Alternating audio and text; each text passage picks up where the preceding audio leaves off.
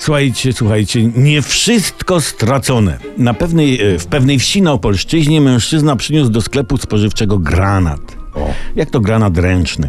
Wezwano policję, saperów, ogrodzono teren, ewakuowano ludzi i mężczyzna zeznał, że granat znalazł w szopie i przyniósł go do sklepu, bo myślał, że spotka swego znajomego, byłego wojskowego. No, a może tylko tak mówił, że znajomego szuka. Może po prostu wyprowadził granat na spacer, żeby się przewietrzył. Bo wiecie, czasy takie więcej unijne, nie? Że warto to, co się ma na podorędziu, mieć pod ręką. Jaka historia kryje się za granatem?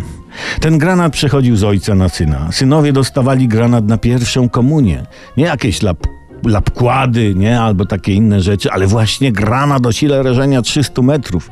Mocna i odpowiedzialna rzecz. Masz, synu, szanuj. Jakby co, to pociągasz zawleczkę i wtedy rób wszystko, żeby być od granatu jak najdalej. I należy się cieszyć, że po Polsce jest trochę granatów. Wuj mojego znajomego z Podkarpacia stary skowron, przechowuje w studni i w szopie po niemiecką amunicję do poradzieckich karabinów. Nie tylko zresztą on. Jest nas wielu. Jakby kto za bardzo tyłek do góry podnosił, to jest gotowość i ochota. Są środki i cele, by mu ten tyłek odstrzelić. Podkarpacka amunicja i karabiny wujków są bezpieczne. Opolszczyźniański granat niestety został skonfiskowany. Ale słuchajcie i patrzcie, są wśród nas tacy, którzy są, a nie tylko istnieją.